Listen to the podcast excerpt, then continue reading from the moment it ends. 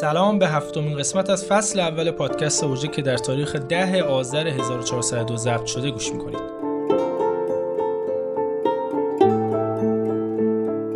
تو فصل اول پادکست حجره تمرکز ما روی بحث هویت طلبگی است. من محمد رضا آقازاده به همراه دوست خوبم هادی حسنزاده در استودیو رادیو روایت در خدمت شما هستیم. سلام هادی خوش اومدی؟ سلام خیلی مخلصم. ان که گفتگوی خوبی داشته باشیم انشالله. خب یه مسیری رو طی کردیم. من دیگه از اول نمیگم. توی دو قسمت قبل ما در مورد صحبت کردیم که بعد از دوران غیبت شیعه چه دورانهایی رو به خودش دیده و چه و علما چه رفتارها و چه فعالیتهایی از خودشون بروز دادن و چرا بروز دادن. در مورد علتهاش هم صحبت کردیم و دورانها رو هم توضیح دادیم. تو قسمت قبل رسیدیم به دوران فعلیمون که دوران انقلاب اسلامیه. نه توضیح دادیم انقلاب اسلامی در بستر دوران قیام شکل گرفت و امام خمینی در ایران انقلاب اسلامی که در واقع برآمده از خاص ملی ایران بود رقم زد. یک انقلاب اسلامی رقم زد. پس از اون هم یک نظام اسلامی رو درست کرد. حالا رسیدیم در دوران جمهوری اسلامی یعنی یک نظام سیاسی برآمده از اون انقلاب اسلامی. می‌خوایم در مورد این صحبت کنیم که همون هویت طلبگی که گفتیم توضیح دادیم یک ویژگی هایی داشت. می‌خوایم الان یک مقدار بیشتر توصیفش کنیم بیشتر کشفش کنیم. ما الان توی این دورانیم. دقیقا بفهمیم الان چه اتفاقی داره میفته اون نسبت هایی که در هویت طلبگی گفتیم مردم طلبه امام الان کجا هستن؟ چه ویژگیهایی دارن و ما خودمون رو یه جورایی جایابی کنیم و بتونیم توی این قسمت حتی به صورت مثالی هم بفهمیم که چه وظایفی داریم و چه کارهایی رو باید انجام بدیم. به نظرم می‌رسه تو بخش اول و گام اول این قسمت ما در مورد خود جمهوری اسلامی ولی فقیه و کاری که داره اتفاق میفته. این پروژه مقدار صحبت بکنیم شاید به نظرم خوب باشه. هادی به نظر تو هویت طلبگی ارتباطی با جمهوری اسلامی داره؟ بسم الله الرحمن الرحیم. جمهوری اسلامی حاصل و نتیجه تفکر اسلامی در زمانه ما. ما توی جلسات قبلی درباره این با هم گفتگو کردیم که در قرن 20 میلادی که 13 هجری خودمون باشه خیلی از مکاتب فکری تبدیل شدن به نهزت های اجتماعی. درست. یکی از اون مکاتب فکری از غذا که زودتر از خیلی از مدرسه های فکری دیگه هم شروع کرد به جنبش و حرکت مکتب اسلام بود. خب اسلام اگر می‌خواست تبدیل بشه به نهزت اجتماعی و بعدا تبدیل بشه به یک نظام سیاسی و صورتبندی کنه زندگی یه ملتو چه شکلی پیدا می‌کرد؟ حاصلش می‌شد جمهوری اسلامی. حاصلش می‌شد مردم سالاری دینی. در واقع مردم سالاری دینی نسخه اسلام است برای زمانه ما. و جای توضیحش نیست نسخه اسلام است برای حیات جمعی بشر. به صورت کلی چه در زمانه ما چه در گذشته و چه در آینده. فعلا فرصت توضیح این مسئله نیست ولی لاقل می‌دونیم در قرن 14 و 15 هجری این نسخه روی زمین ماست و نسخه پذیرفته شده ای هم هست. ما تو بحث هویت طلبگی گفتیم که یه سگانه داریم. مردم طلبه امام. بله. الان اگه بخوایم در بستر جمهوری اسلامی بخوایم اینو تصویر بکنیم آیا می‌تونیم بگیم که مردم طلبه و ولی فقیه؟ می‌تونیم تطبیق بدیم امام معصومی که اون زمان در موردش صحبت می‌کردیم با ولی فقیه یا علما و الان ولی فقیه؟ همچین تطبیق می‌تونیم انجام بدیم؟ دقیقا تفاوت حضرت امام با خیلی از بزرگواران دیگه ای که بحث ولایت فقیه رو مطرح کردن همینه. از نظر نظری ممکنه خیلی از آقایون دیگه ای که بحث ولایت فقیه مطرح کردن تفاوت چندانی با حضرت امام نداشته باشن. اما در مقام عمل کاری که امام انجام داد این حرفایی که درباره ولایت فقیه و شکل در واقع نظام سیاسی اسلام توی کتاب کتاب ها بود توی کتاب فقهی بود و آقایون دربارش صحبت می‌کردن رو تبدیل کرد به یه ساختار و یک نظام. تبدیل کرد به همین سگانه. اینو معنا بخشید اینو تجسد بخشید. آوردش روی زمین. همون جمهوری اسلامی که گفت که شو جمهوری اسلامی؟ در واقع جمهوری اسلامی همون ایده امامت امت بود اما توی این قالب سیاسی قرار گرفت و همه تونستن بفهمنش و درکش کنن. که ولایت فقیه هم قبلا توضیح دادیم عزیزان هم خودشون مستحضرن. ولایت فقیه هم همون الگوی امام امتیه که در واقع در شیعه وجود داره. به صورت حقیقی در اسلام وجود داره. که زمان پیغمبر اکرم بود بعد امیرالمومنین بعد امام حسن تا عصر غیبت. این تجسدی یافته اون الگوه. و حالا نسبتی که مردم دارن با ولی فقیه همون نسبتی دارن که همون نسبتیه که اونها دارن با امام. او جانشین امام دیگه این عقیده ماست. مردم هم اینو پذیرفتن. حالا نسبتی که حالا اینجا باید طلب برقرار کنه چیه؟ همون, همون واسطه گریشه منتها هم اینجا مردم اومدن تو این ساختار نظام قرار گرفتن و یه ارتقای ویژه‌ای پیدا کردن. و هم امام دیگه به اون جایگاه حقوقی و سیاسی و واقعی خودش رسیده. در گذشته اینطوری نبود. قبلا ما زعیم داشتیم زعیم شیعه. بعضی از اختیاراتی که خیلی جزئی اختیاراتی که الان ولی فقیه ما داره رو داشت. به خاطر نفوذ اجتماعی که بود یا هرچی اما الان اومد قرار گرفت تو اون ساختار سیاسی که باید. خب پس الان یعنی ولی فقیه باید همون کاری رو انجام بداد که امام انجام بداد. آیا الان ولی فقیه داره همون کار رو انجام می‌دهد؟ ولی فقیه داره چیکار می‌کنه الان؟ ببینید ما توی مکتب خودمون اینطوری هستیم که تا ابدیت برنامه داریم. مثلا انتظار مقوله انتظار و مقوله ظهور اینطوریه. ما تا آخر دنیا تا وقتی که این عالم هست دنیا هست ما واسش برنامه داریم. تحت عنوان ظهور و که یه سریش هم حتی با جزئیات ذکر شده. خب. و دوستان می‌تونن مراجعه کنم به بحث مربوط به مهدویت. حتی حیات پس از این دنیا رو هم برنامه داریم. چیکار کنیم که اونجا چجوری باشیم؟ جایگاه ما اینا همش تو بحث های معاد بحث شده. به صورت مشخص برای حرکت فرد من این مقدمه رو عرض می‌کنم که به اون بحث خودمون برسیم. برای حرکت فرد هم همینطوریه. اساتید اخلاق و اساتید اهل معنویت میان مرحله به مرحله برنامه میدن, برنامه میدن. منزل مشخص می‌کنن به اصطلاح. میگن منزل اول منزل دوم. بعد طرف باید تشخیص بده در کدوم منزل قرار داره برای رسیدن به منزل بعد باید چیکار کنه. ولی فقیه همین کار رو انجام میده در قامت جامعه. همون کاری که انبیا انجام می‌دادن. انبیا تک تک آدما رو نمیکشیدن یه گوشه ای باهاشون درباره توحید صحبت کنن. این کارم می‌کردن. ولی هدف اصلیشون این بودش که یه جمعی رو درست کنن و یه نظامی رو شکل بدن با اون نظام قدم به قدم پیش برن. همه این جمع منزل به منزل بره تا برسه به خدا تا برسه به توحید. کاری که ولی فقیه انجام میده دقیقا کار همون استاد اخلاقه. ولی در مقیاس جمع در مقیاس دنیا کل دنیا رو هم حتی لحاظ می‌کنه. یعنی ما الان سلوک اجتماعی برای سلوک اجتماعیمون نقشه داریم. یعنی ولی فقیه الان نقشه داره. بله دقیقا. و این بوده این نقشه در طول تاریخ هم بوده همچین چیزی. ببین گزارش مثلا بخوایم بگیم با جزئیات یه نفر اومده باشه این کار انجام داده باشه خیلی گزارش چندانی نداریم. نه اینکه علما این کار رو نمی‌کردن. اما این که بخوایم روی زمین بگیم آقا گام اولش این بوده گام دومش این بوده گام سومش این بوده و این رو مثلا توی جامعه انجام داده اقدام در واقع. نه نه نبوده. این هم چیزی فکر نمی کنم این طرحی که الان به عنوان فرایند انقلاب اسلامی معروف و رفقا بله. حتما شنیدن اینا کاملا منطبقه بر الگوهای اسلامی ماست. خیلی جا آقا اینو توضیح دادن. ما تو ادبیات معنوی خودمون یه واژه‌ای داریم تحت عنوان یقظه یعنی بیداری. همین رو حضرت امام و آقا برای جنبش های اجتماعی استفاده کردن. اسمش رو گذاشتن بیداری اسلامی. و توضیح دادن که آقا این بیداری اسلامی دقیقا با همون عمقی که ما در مسائل معنوی میگیم همینجا هم همون اتفاق میفته ها. یه اتفاق انفسیه. خود انقلاب اسلامی ما رو امام آقا چطور توضیح میدن؟ نمیگن که یه اتفاق اجتماعی بود به خاطر ظلم بسیار زیادی که شاه انجام می‌داد. نه این انقلابای یک انقلاب فرانسه هم همینطوری میشه تحلیل کرد. انقلاب اکتبر شوروی هم همینطوری میشه تحلیل کرد. انقلاب ما یه انقلاب معنویه. به خاطر همین خیلی از تحلیلگرای انقلاب ها نتونستن انقلاب ما رو بفهمن.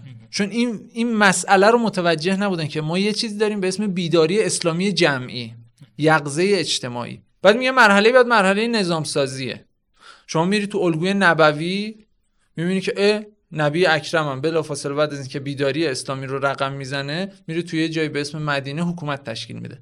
یعنی این مراحل کاملا منطبق بر تراس قرآنی روایی و معنوی ماست. یعنی یه چیز یه الگوی صرفا سیاسی نیست یه ایده پردازی یه تجربی نیست. پس حالا که طلبه قرار واسط باشه بین امام و امت باید این طرح هم بفهمه چیه دیگه. این طرح رو باید با عمقش هم بفهمه. و علاوه بر اون گفتیم که باید اجراش هم بکنه. اجراش هم باید بکنه. پس طلبه دیگه میشه یه موجود عجیب و غریب دیگه. حالا شاید اسمشو بزنم عجیب و غریب جامعه دیگه. جامعه هم بفهمه دین بفهمه تر بفهمه جامعه بفهمه مردم بفهمه قدرت اجرا داشته باشه اجرا بکنه. مثلا یه بحثی که احتمالا باید توی بحث هویت طلبگی و اینا در زمانه ما بهش پرداخته بشه همینه. ما بعد از انقلاب اسلامی نیاز به طلبایی داریم که بتونن راهبردی فکر کنن. راهبردی فکر کنم همین چیزیه که عرض کردم چیز عجیب غریبی نیست. یعنی, یعنی می‌تونه مرحله نقشه ای نقشه چیه؟ کجای نقشه ای آی مردم اینجا نقشه ایم. بیایم بریم مثلا مرحله بعدی چیه؟ چقدر مونده تا برسیم به اون هدفمون؟ اصلا اینکه این خنده داره. آقا میگه نزدیک قله یعنی چی؟ اصلا اینکه نزدیک اینا رو بذاریم کنار. این آدم یه طرحی داره. میگه یه قله ای هست. ما تو دامنه بودیم داریم حرکت می‌کنیم. نزدیک قله ای من دارم قله رو می‌بینم. الان وقت خسته شدن نیست بریم جلوتر. خب این ادبیات ادبیات یک انسان راهبره دیگه. داره مسیر طی می‌کنه داره رهبری می‌کنه. هم مسیر رو طراحی کرد هم می‌دونه الان کجاست. اینم خیلی عجیبه. می‌دونه کجاست.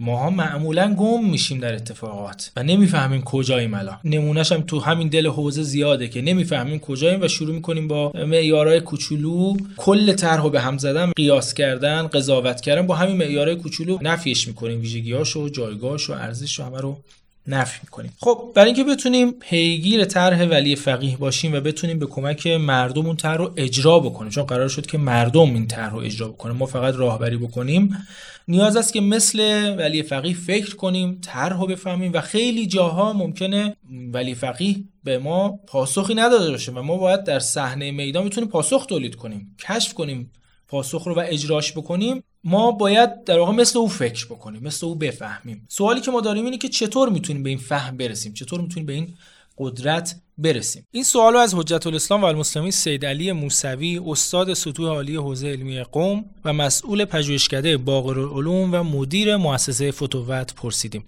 پاسخ ایشون رو بشنویم و برگردیم. بسم الله الرحمن الرحیم. در پاسخ به سوال شما دو فعالیت مطالعاتی و علمی میشه پیشنهاد داد. یکی از اونها حرکت به سمت زیرساخت های اندیشه که خود امام جامعه ارائه کرده. مثلا در مورد حضرت آقا خب ایشون مرجعیت اندیشه خودشون در اندیشه قرآنی در کتاب طرح کلی اندیشه اسلامی در قرآن تبیین کردن شرح دادن و خب در دسترسه یعنی میشه کشف رمز کرد خیلی از این نگاه های حضرت آقا رو تو این چارچوب. و حتی کسی بخواد واقعا بفهمه اون مدل تعامل مقام اعظم رهبری با جنگ غزه چیه باید حتما بتونه انسان 250 ساله یعنی اون تلقی استنباطی مقام اعظم رهبری رو از سیره اهل بیت خصوصا ائمه متأخرین رو به خوبی درک کنه و ایشون اینو تبیین کرده. در یک نظریه و در مقاطع مختلفی که خب الان تدوین شده در اختیار عزیزان طلبه و دوستان نیازمند به این متن وجود داره. علاوه بر این خود آقا مرجعیت این اندیشه رو مکتب امام می‌دونن. مکتب امام به این معناست که شما بخش زیادی از اندیشه های حضرت امام باید مرجع بدونید. و خب طبیعتا اون اندیشه عرفانی اون اندیشه فقهی اون اندیشه اصولی اون اندیشه سیاسی اجتماعی اون تلقی حضرت امام از اسلام ناخم اینجا حضور جدی داره دیگه توی اندیشه حضرت آقا. علاوه بر اینها برای شناخت یک اندیشه باید وارد نتایج عملی اون اندیشه هم بشیم. خصوصا اگه مسئله مسئله امامت باشه. چون اندیشه امامت یک اندیشه جاری به دویده توی اداره اجتماعیه. لذا خود سیره آقا با مرجعیت اون مکتبی که آقا بهش اشاره می‌کنه یعنی مکتب امام یعنی سیره خود امام گره های ما رو برای فهم اون اندیشه ویژه‌ای که امام جامعه داره به کار می‌بره توی حوزه اداره اجتماعی باز می‌کنه. خب خود آقا تو مقاطع مختلف تو بحرانهای مختلف که پشت سر گذاشتیم انتخاب هایی دارن. این انتخاب ها تحلیلی باید داشته باشیم که بخش زیاد از این تحلیل توسط خود ایشون هم بیان شده. موقعیت رو باید خوب درک کرد تحلیل درستی باید کرد از انتخاب های راهبردی ایشون. و همینطور از مرجعیت این انتخاب یعنی خود سیره حضرت امام رحمت الله علیه. علاوه بر اینها یعنی علاوه بر این دو جنس فعالیت مطالعاتی و علمی یک جنس فعالیت دیگه هم لازم داره یه طلبه و اون تمرین کنشگریه. یعنی همونطور که سیره خود امام آقا رو مورد مطالعه قرار میدیم برای فهم اندیشه رهبرانه ما نیازمند اینیم که خودمون هم اینو تمرین کنیم. چجوری تمرین کنیم؟ با انجام اون رسالت هایی که تحت فرمان رهبری اگه رهبری میگن جهاد تبیین اگه رهبری هر موضعی دارن تبیین کردن این موضع ورود کردن به حل اون مسئله که رهبری مورد اشاره قرار میدن خودش در مسیر فهم اندیشه و رسیدن به اون قدرت اندیشه فائقه. ان که خداوند متعال ما رو پاسدار ولایت قرار بده. خب رسیدیم به گام دوممون بخش دوم این قسمت. گفتیم ولی فقیه تر داره نقشه داره. اسمی از نقشه بردیم گفتیم مثلا نهزت اسلامی انقلاب اسلامی حالا توضیح ندادیم دقیق اینها رو. الان کجاییم؟ الان کجای این نقشه ایم من طلبه من الان چطوری خودم رو جایابی کنم؟ و چه چیزهایی به عهده منه؟ حالا ما چی کار کنیم نسبت به این طرح؟ و چجوری خودمون رو جایابی بکنیم؟ خب ببین ما یه نگاه کلی که داریم. خب همه این مسیری که تا الان اومدیم در واقع گفتگوهایی بود برای جایابی همین مسئله. اون نگاه کلیه رو می‌ذاریم کنار. مرحله داریم ما گام به گام داریم. الان پنج برای انقلاب اسلامی پنج گام تعریف شده. الان در گام سوم که دولت. ساختن دولت اسلامی هستیم. اینا رو ما فرض می‌گیریم که هست و مطلعیم ازش. ولی خب خود هر کدوم از این دوران هم دوباره میشه میشه تبدیلش کرد به ریز دوران ریز دوران ریز دوران. که الان دقیقا کجای اون دوران سومه ایم. ما تو همون الگویی که ترسیم کردیم. البته من یه بازیگر دیگرم می‌خوام به این الگو اضافه کنم. برای اینکه بفهمیم تو هر زمانه ای یعنی مشخصا در سال 1402 ما باید چیکار کنیم؟ ببین ما یه ولی فقیه داریم به عنوان امام. خب همیشه باید یه چشممون به فرمایشات او باشه. به حرکت او باشه. نه فقط حتی فرمایشاتش حرکتش. چون تغییر امام هم حجت دیگه. آره حالا فعل امام هم حجت دیگه. آره تو این فازم نخوایم بریم. بالاخره او داره این حرکت خودش انجام میده. مثلا خود آقا داره امید افزایی می‌کنه. ولی می اصلا اینو تصریح نمی‌کنه. ما میگیم خود این آدم داره همیشه این کارو می‌کنه دیگه. میشه از رو دستش مثل یه اوستاکاری شما داشته باشی از رو دستش بنویسی. پس همیشه ما یه نگاهمون به ولی فقیه. هم به فعلش هم به در واقع قولش. از یه طرف نگاهمون به مردمه. الان مردم ما چه حالی دارن؟ اینجا اون بحثای مطرح میشه که ما چطور باید مردم رو بشناسیم ارتباطمون با مردم باید خیلی وسیق باشه که بفهمیم مردم آماده یه کاری هستن آماده نیستن. تفاوت حضرت امام با بعضی از علمای دیگه حضرت امام فهمید الان وقت انقلابه. یه نگاهمون هم دوباره به مردمه. اون بازیگر جدیدی که می‌خوام اضافه کنم دشمنه. یه نگاهمون هم باید به فعالیت دشمن باشه. چون می‌دونید که ما در خلع زندگی نمی‌کنیم. اینطوری نیست که ما یه نقشه داشته باشیم همینطور بذارن ما بریم. اینجا ما دشمن هم باید لحاظ کنیم. دشمن داره چیکار می‌کنه؟ چون یه وقتایی تو برای اینکه این طرح پیش بره مجبوری که بری طرح دشمن رو خونسا کنی. میشی تخریب چی؟ صرفا آر پی جی نمی‌زنی نه؟ تخریب چی؟ باید بری میدون مینو پاکسازی کنیم. این سه تا بازیگر رو لحاظ کنیم. یه نگاهمون به امامه یه نگاهمون به مردمه و یه نگاهمون به دشمن. باید خودمون رو توی این مثلث جایابی کنیم که من چیکار کنم که به امام کمک کنم؟ مردم رو توی طرح امام بیارم طرح دشمنم خونسا کنم. پیچیده است یعنی همیشه ما روی میز تدوین برنامه هم باید این چند معلفه رو لحاظ کنیم. خیلی هم باید هوشیار باشیم. این حالا در واقع از نظر اجرایی و از نظر سبک زندگی یه سری افزونه هایی رو به زندگی ما طلبه عصر انقلاب یه سبک زندگی خاص خودش یه سبک زندگی خاص خودشه. مثلا خوندن صحبت های آقا دیدن حرکت آقا مباحثه فرمایشات آقا میشه جزء سبک زندگیش. تحمیلم کسی نمی‌کنه آبش. آقا میگه من بالاخره می‌خوام طلبه عصر انقلاب باشم یا نه. ارتباط با مردم فهم مردم میشه. دشمن شناسی ممکنه یه استادی هم برگرده به ما یه راههایی رو یاد بده. بگی که مثلا شما باید کتابایی که سیاستمداران امریکایی می‌نویسن رو بخونید. فارغ از این کاری که ما باید علت دوام انجام بدیم و یه مقدار ممکنه پیچیده باشه دوباره امام از باب امام بودن خودش و هم مهربانی که داره این مسیر رو به ما باز راهنمایی می‌کنه. باز راهنمایی می‌کنه. چون آقا هم دیدار با جوانان داره یه نکاتی رو اونجا میگه. خب ما هم که بالاخره طلاب جوانیم و اونجا یه دریافتی می‌کنیم. دیدار با طلاب به صورت خاص داره یه نکاتی رو اونجا میفرماد. ببین مشخصا مثلا تو این چند وقته آقا رو چه نکته ای تمرکز کردن؟ یه کلید واژه‌ای که خیلی هم شنیدیم جهاد تبیین. جزئی ترش کنیم. جهاد تبیین که چه اتفاقی رقم بخورد؟ امید افزایی. امید افزایی شود که چه بشود؟ که مردم انگیزه داشته باشن. بفهمن ما نزدیک قلیم. آقا همه پاشید بریم. همه بریم برسیم به قله دیگه. جهاد تبیین بشود که چه بشود؟ که طرح دشمن که می‌خواد ناامید کنه از بین برود. از بین بره. او گرا رو میده. ولی حالا تو حوزه علمیه باید چیکار کنیم؟ دیدار با برای بچه های حوزه علمیه تبلیغ باید بشه ارزش. یعنی او راهنمایی می‌کند مدام. ما نگاهمون به ولی فقیه باشه احتمالا جای خودمون رو پیدا می‌کنیم. و چقدر این کمک کننده است؟ شما تصور بکن 400 سال پیش ما می‌خواستیم یک در واقع طلبه مؤمن واقعی باشیم که داره کار اسلام پیش می‌بره خیلی کارمون سختتر بود.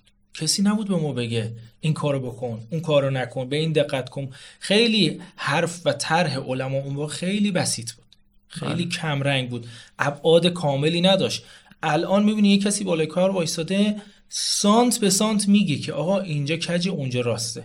فقط و این البته کار ما رو سختتر می‌کنه از لحاظ اخروی کار ما رو سختتر می‌کنه. بله. که حجت تمام حجت رو تمام می‌کنه بر ما. واقعا حجت رو تمام می‌کنه. حالا میشه مثالایی هم زد توی مسئله که ولی فقیه اومده در حوزه های مختلف یه گرایی داده و اون گراها حالا ممکنه اون نقطه هایی که معرفی کرده افراد مختلف و سنف های مختلف اونجا وظیفه داشته باشن. ما طلبه هم اونجا وظیفه داشتیم. که به عنوان مثال ذهن ما نزدیک بشه. که بگیم ها من اینجا این امامی حرف زد. با این ازلام توش حواسش بود دشمن مردم. منم باید اونجا بازی می‌کردم. حالا یا بازی کردم یا بازی نکردم. اگه بازی کردم نتایجش چی بوده؟ بازی نکردم نتایجش چی شده؟ حالا مثلا من خودم بخوام مثال بزنم. ببین مثلا تو بحث اقتصاد مقاومتی یا مثلا بحث تولید ملی خب این طرح چی چی بود؟ امام جامعه می‌گفت من برای اینکه بتوانم جامعه رو حرکت دهم نیاز دارم به بحث اقتصاد قوی. نیاز دارم به اقتصاد قوی. اقتصاد قوی ابعاد مختلفی داره. اقتصاد مقاومتی رو مطرح می‌کنه اقتصاد مقاومتی بخش زیادیش ممکنه به عهده دولت باشه. ولی یه بخشش از بحث حمایت از تولید ملی. اونم باز بخشیه. در واقع دولتی داره. یه بخشش از بخش مردم. اونم خرید کالا ایرانیه مثلا. من طلبه آیا می‌توانم اینجا نقش ایفا کنم؟ امام جامعه تشخیص داده دشمن می‌خواد ضربه اقتصادی بزنه من اگر بیام تولید ملی رو تقویت بکنم یه بخشی از این پازل گذاشته شده به سمت پیروزی بیشتر حرکت کردیم. پیروزی چیه؟ اقتصاد قوی. من طلبه های نمی‌تونم اینجا نقش بازی کنم. چرا؟ دعوت عمومی به مردم دعوت عمومی مردم بر حمایت از کالای ایرانی. بله با اختزاعات خودش با دقت های اجراییش با اینکه بله هر کالا ایرانی ممکنه خوب نباشه ولی این رو فرهنگ کنم که مردم بگن آره ما کالای ایرانی خوب استفاده می‌کنیم کالای بد رو مطالبه کنیم که خوب بشه. این یکی از اون جایی که طلبه می‌تونه وایسه. این محدودیت سنی هم نداره ها؟ این فکر کنیم حتما شما طلبگی. آره دیگه مثلا این مثالی که گفتی یا خیلی از مثالهای دیگه. یه حد اعلا داره. مثلا حضرت حجت الاسلام استاد فلانی. که یه جایگاه اجتماعی داره یه مطالعات گسترده داره یه فهمی داره اون می‌تونه اقتصاد مقاومتی یه جوری تقریر کنه که یه امتی بره به سمت اقتصاد اقتصاد مقاومتی. اما من طلبه پای 3 و 4 و 5 باید چیکار کنم؟ ما آره ما الان کفشو گفتیم ولی سقفش هم اینه که یه استاد حوزه که سالها اقتصاد اسلامی خونده. آقا مکاسب چیه؟ مکاسب اقتصاد اسلامیه. بله. این دیگه باید دست از گفتن تکراری برداره. باید بیاد یک نظام اقتصادی طراحی کنه. ممکنه بگیم نظام طراحی کردن خیلی زمان بره. جز جز که می‌تونه بیاد طراحی بکنه. نظام اقتصادی تقسیم میشه به خورده نظام ها بیاد بگه من آقا ده سال دیگه مکاسب نمیگم ولی میام یک خورده نظام تعریف می‌کنم که مطمئنم خروجیش میشه یک روح اسلامی در اقتصاد.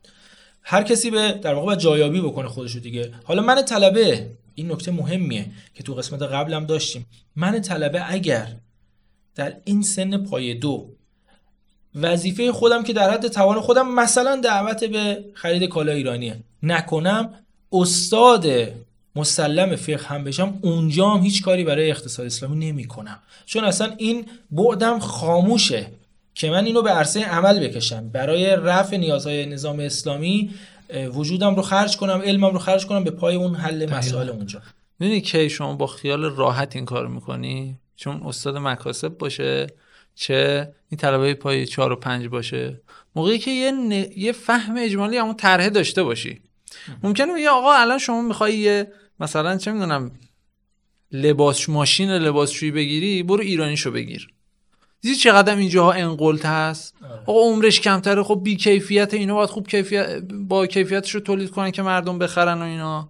ولی تو وقتی اون طرح کلان می‌بینی که اقتصاد موافقتی یکی از اون چرخ دنداشه می‌تونی بقیه توضیح بدی؟ ببین من الان بهتون میگم که بری کالای ایرانی بخری این داره یه نقشه رو تکمیل می‌کنه اهمیت اینو بفهم. اون وقت خود اون اقتصاد مقاومتی یا خرید کالای ایرانی مثلا یه خودکار ایرانی خریدن یه معنای دیگه ای پیدا می‌کنه یه فعالیت سیاسیه. یه فعالیت یه فعالیت دینیه. آره. با خیال راحت میگه آقا من گفتم برو خودکار فلان بگیر. خیالم را تبلیغ دیگه تبلیغ چیه؟ تبلیغ همینه دیگه. من تر رو دارم پیش می‌برم. یا مثلا تقویت ایمان مردم. ما ممکنه خیلی اوقات اینو سطحی بفهمیم. آقا میاد میگه آقا بنیه این نظام می‌بینی؟ تکش به مردمه. مردم هم به خاطر ایمان دینی نظام می‌خوان. اگه ایمان دینی مردم درجهش افت کنه مشروعیت این نظام هم میاد پایین. درسته؟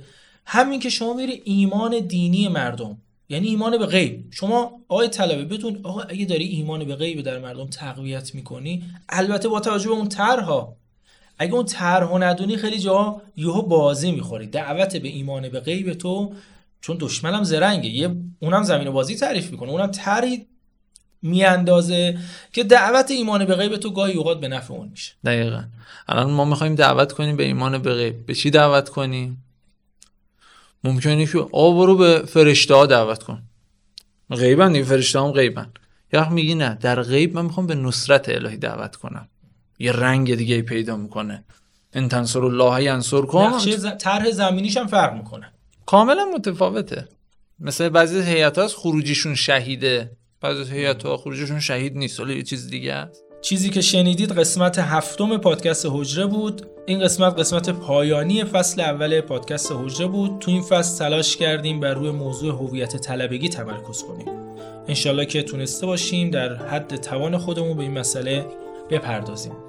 تو فصل بعد می‌خوایم در مورد راه های رسیدن به این هویت اینکه چطور من یک طلبه در زندگی طلبگی و سبک زندگی طلبگیم چیزهایی رو اضافه بکنم به چیزهایی دقت بکنم که من رو برسونه به این هویت به این هویت ایدئال طلبگی.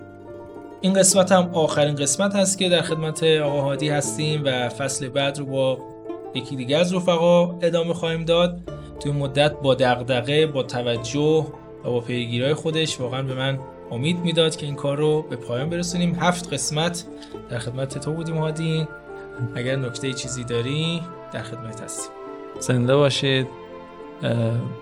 منم خیلی خوشحالم که تونستم تو این چند جلسه در خدمت رفقا باشم. انشالله دوستان ما رو حلال می‌کنن. اگر بار گران بودیم رفتیم.